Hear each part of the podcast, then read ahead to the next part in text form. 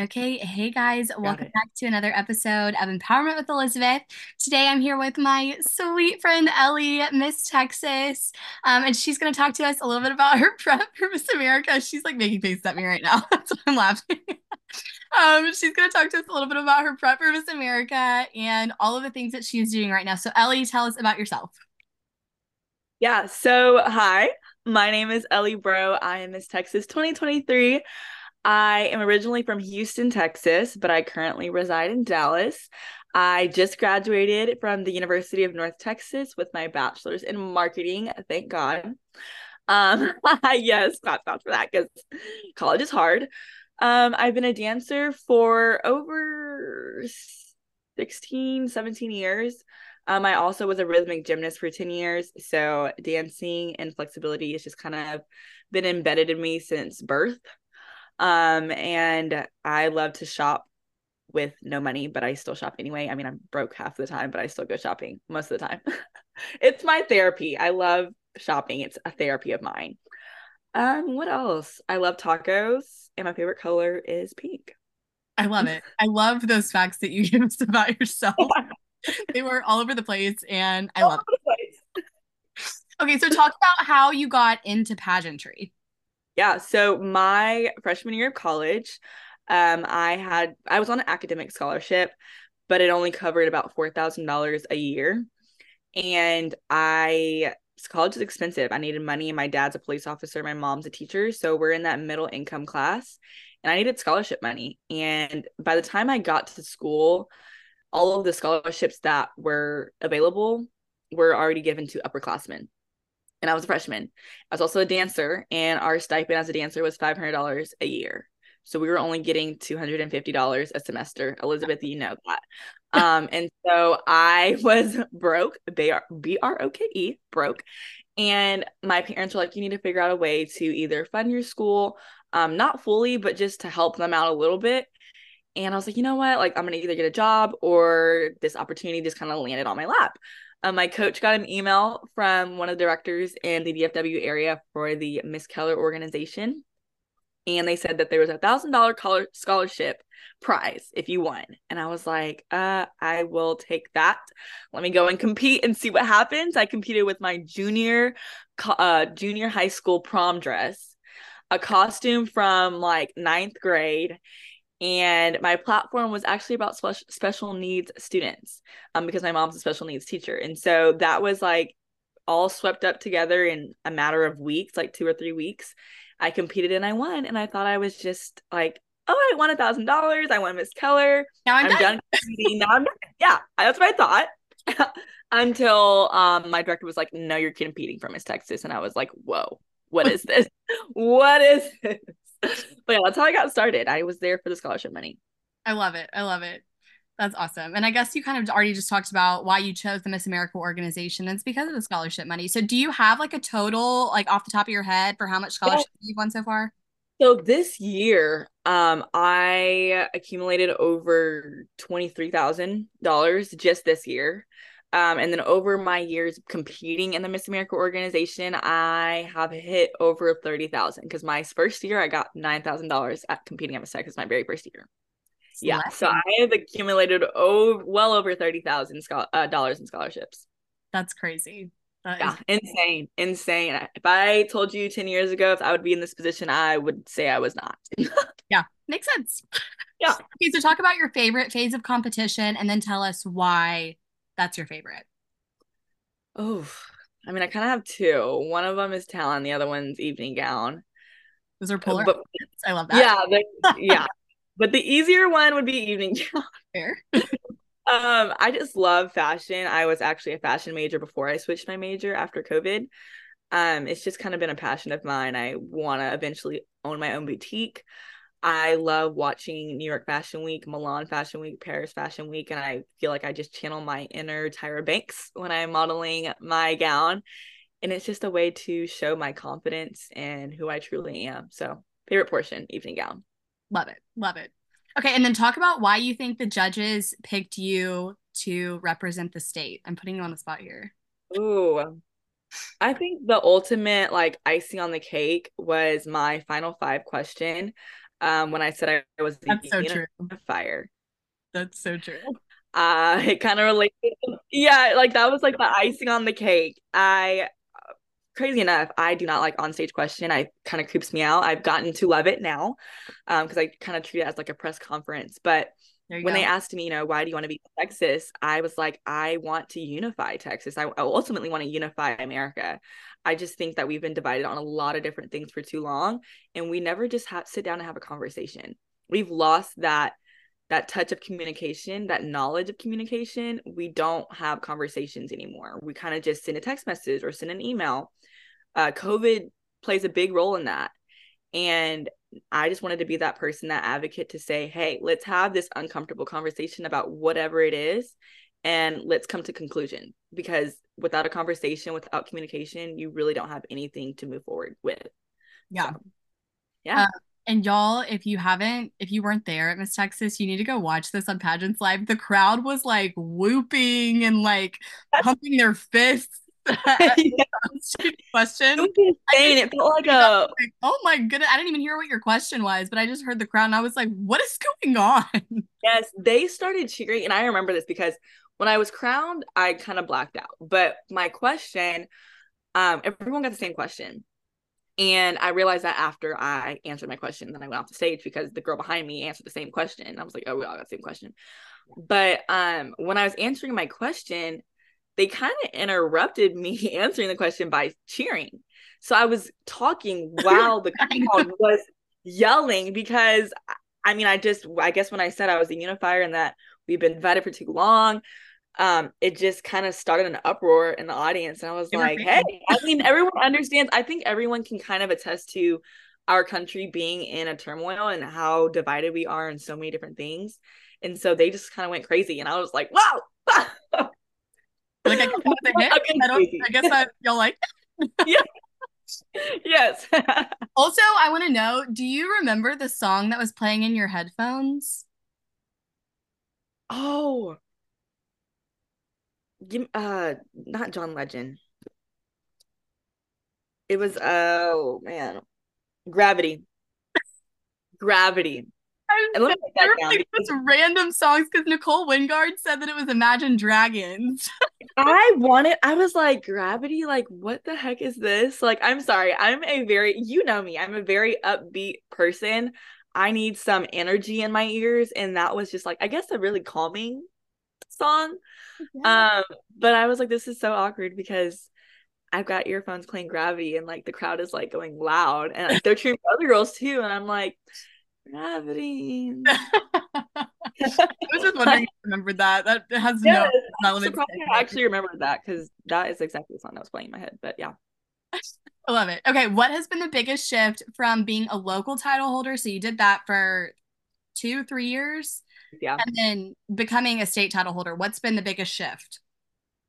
You know, I have to give a lot of credit to my local director, Michelle. She I mean, I had her as my first year as Miss Keller, and then I also had her as Miss Tarrant County. And when you have a county title, you really learn the job of Miss Texas. You're traveling to a lot of different cities, um, and Texas is huge. Yeah. So I think that's one of the things that I have learned now to realize how big Texas truly is.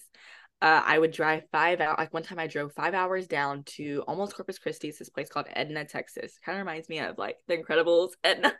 But I drove all the way down there, five hours, um, just to drive all the way back up to catch a flight to drive to or to catch a flight to fly to Corpus Christi, and that was six hours.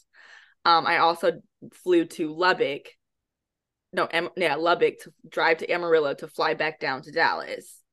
That was like nine hours, and I think that is one of the biggest challenges I've faced as Miss Texas is traveling mm-hmm. because when you're driving constantly, you're flying constantly, there's germs everywhere. You get sick a lot. I mean, I have never gotten so sick in my entire life. October was the worst month of my life. I was sick three times. I had two fever blisters. Um, I wanted to die. But I knew that I had to do a job. Just like any other job, you got to go to work. Mm-hmm. Um, there's no a lot of times you don't have paid time off you know you get some paid time off but you want to use that for vacation and so that's been like one of the hardest things from like a local to a state is that this is your job. When you're a local title holder, you know, I was still in school, I was still on the dance team. I still somewhat had a job. And now I'm like, no, this is my job. So I have to go to work. I have to perform. I have to be there for these people. Otherwise, I'm not going to get paid and I'm going to put a bad image on the text organization. So it's hard, but it's doable. I love it. I love it. I love it. Doable. That's great. Doable. okay, so talk about your CSI. So it was whenever you started out, it was special needs, which is your mom's, yes. but now it's cops in the community, which is your dad's job, which is kind of funny. You've done work with both of them. So talk about cops in the community and what you've been doing this year. Yeah, so I started with my mom, special needs. I wanted um, special needs kids to feel comfortable and confident in their own skin. Um, and then unfortunately, we went into 2020, the COVID year. Disgusting. Um, and then we also had the George Floyd incident that had occurred. And that is what spurred my platform. I was divided as a person. I was a member of the minority community, but also a daughter of a police officer. And I had trouble really trying to figure out how to feel about the situation, about the people rioting, about the police officers working 365 days. But I was also mad um, at this officer who committed this crime. And I was divided as a person. And so I could only imagine how our country was feeling. We were definitely divided. And I had to come to terms as a person, like to bring myself together. And I was like, whoa, if I'm bringing myself together, you know, our country needs to be put back together. We're falling apart. And that is what caused my platform to come about, Cops in the Community, where I was trying to bridge the gap between police officers in their communities, um, starting with a conversation, starting with an uncomfortable conversation or just a generic conversation. And it's just kind of blossomed into this amazing platform that has now become a passion of mine. I work with a nonprofit called Patrol Stories, and it's kind of like Paw Patrol, but not really. we uh, go out, it's two officers and me. We go out to elementary schools all across Texas. Um, we've also gotten requests now to go outside of Texas, Oklahoma, Rhode Island, California, Georgia. So we're trying to figure out, yeah, how to get to these states with this $40,000 production. But um, we go to schools and we talk about public safety.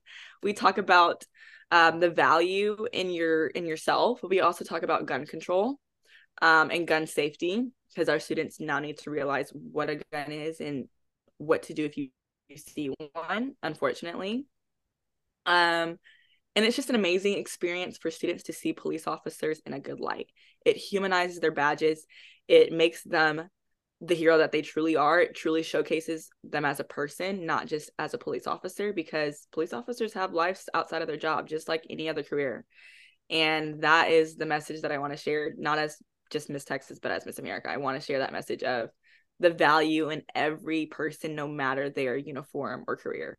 They still, yeah. everyone has value, no matter what. I love that. I love it. It's yeah. so. I mean, obviously, it seems like so simple. Like, obviously, they have lives outside of their jobs, but yeah. I think a lot of times, like, we subconsciously don't realize that we're kind of putting them in a box and saying they're just simply police officers when really they're Ellie's dad, you know? Yeah. Whoever you know like they're they're a whole human yes a whole and that's what people feelings realize i'm like these people are humans they have families they're risking their lives for someone they don't know for strangers mm-hmm. and it's just like people don't realize that until they're in a predicament where they need to call 911 and it shouldn't be like that you shouldn't have to call 911 to have value for mm-hmm. anyone for a doctor for a firefighter, for a teacher, for a grocery store clerk, for a drug, like for anyone, you know, like you shouldn't have to have to call them to realize, oh, they actually bring value to my life. Like it should just be a common knowledge. Yeah. So I love that. I've been I've been loving watching your patrol stories posts. I'm like yes. enjoying. That looks so fun. It looks like I cannot. It's a big party, and it's oh my god, it's so much energy because these kids are like from four years old to I think what 11 they're in fifth grade by that uh, 9 10 11 and hopefully you know hopefully when we get to Mississippi I can start traveling a little more but the goal is to you know get this program out to every state in America um, to help one student at a time and spread that message because once you you know hit one person it just grows and grows and grows. And uh, that is the goal. So hopefully we will head to your state soon elizabeth. Pull up. Well and i also like in mississippi i've noticed that we have um, a lot of our title holders will do um, they they do obviously like their school program but then the miss mississippi will also do it's called tar wars so it's like anti-tobacco anti-smoking so maybe that's something that you could like continue like for future Miss Texas. Like Miss Texas just oh. like as like in the future could adopt patrol stories on top of their school program. Like, I don't know. I'm just thinking. Yes. I whether I won or not, if I won Miss Texas or not, I was gonna be working with patrol stories regardless. I love it. It like they welcomed me in with open arms and I was like, you know what? if this is the lowest paid job I will ever get, it doesn't matter because I'm truly making a difference. I'm hugging kids every day. I I don't need anything else. Like this is fulfilling my life and it's it's just been amazing. Hopefully the goal is to really get patrol stories to the Disney stage or like the Nickelodeon stage because it truly is a kid, you know, it's a kid engagement party. And so when you think about that, you think about Disney, Nickelodeon, Universal, like pushing it out to that kind of mm-hmm. audience that's the goal. That's the real goal. I love it. I, I, mean, I think it's perfect just from what I've seen. Uh, I mean, what do I know? But it looks there's still work to be done, but no, it, it's it's really good. It's a really good program. So I love it. Okay, so talk about what your prep for Miss America has looked like. What shocked you? Was it what you expected? Go through all the details. Yeah, so I think a lot of my prep has been being out in the community because I I think the best prep for any job is to actually be doing the job. Fair. I started that prep as a local title holder. I wanted to do the job of Miss Texas. I wanted to be pushed to my limits as a local title holder to prep me for when I stepped into the role of Miss Texas. And that's literally what I've done. Um, I've prepped myself by traveling Texas, the entire state of Texas. If you pick up Texas and you take it to like the Midwest, it's like 20 states. So I truly have been doing the job of Miss America. I've been traveling uh, nonstop appearances every other day, um, but also doing a lot of interview prep.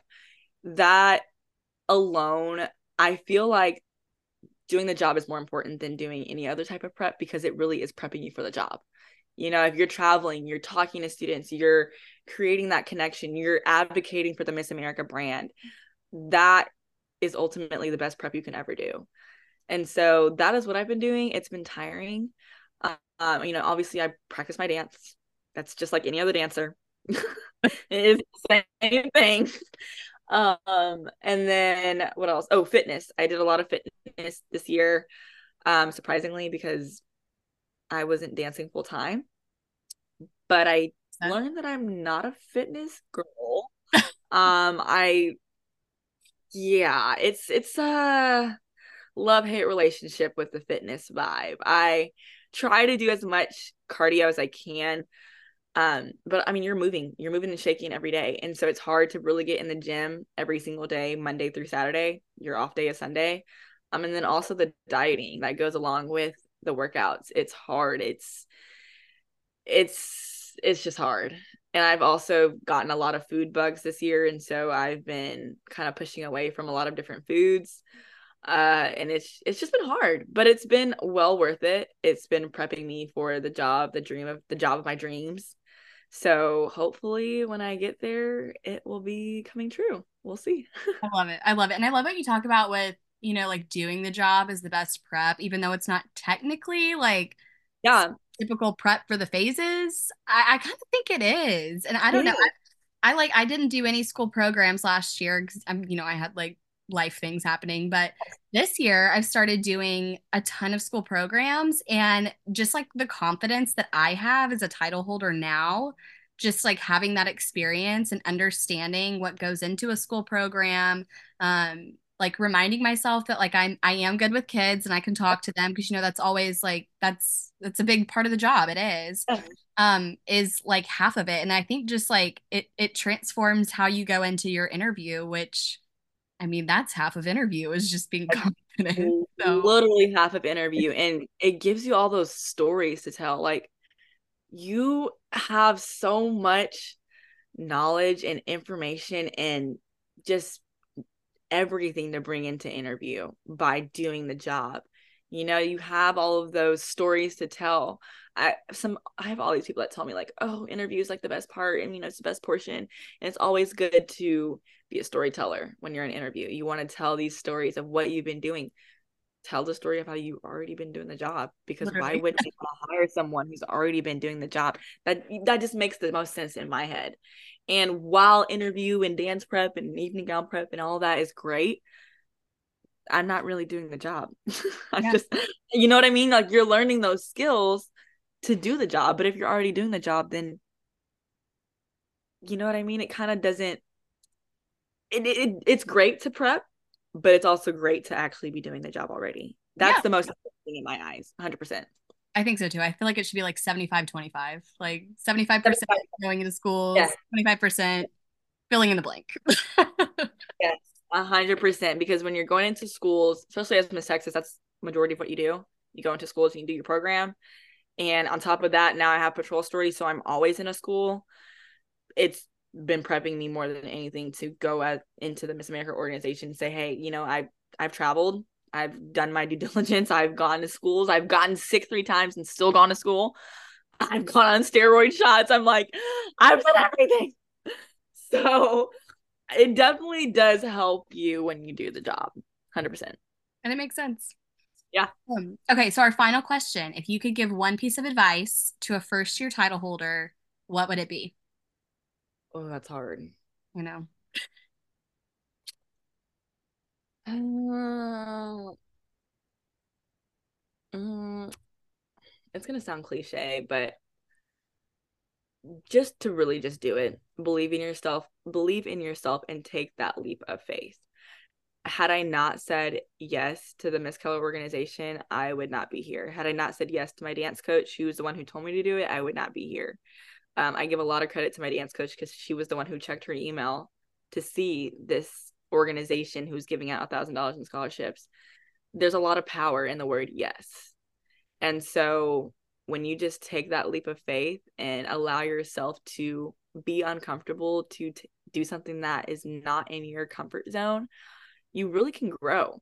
And people say you know you're when you're uncomfortable that you're allowing yourself to grow when you're comfortable you're just kind of stagnant there's no room for growth to be in the organization or a current title allow yourself to grow in the organization and just flourish into someone who you never thought could be possible I love that. I love that. Well, thank you so much, Ellie, for coming on. I know you have like a crazy busy schedule, so I so oh. appreciate oh. you sitting down with me and chatting. Um, I'm relaxed now. I'm like America's in a week, so just like. Nothing really you could do at this point. So well, I'm not prepared now. I'm not going to be prepared. Ever. Yeah. yeah. um, well, I will be cheering you on, you and Natalie both, um, and watching you guys. I'm literally going to a watch party, so we'll be we'll be rooting for you here in Texas and in Mississippi. So go kill it, and thank you so much for being on today. And I will see the rest of you guys in our next episode. Bye, y'all.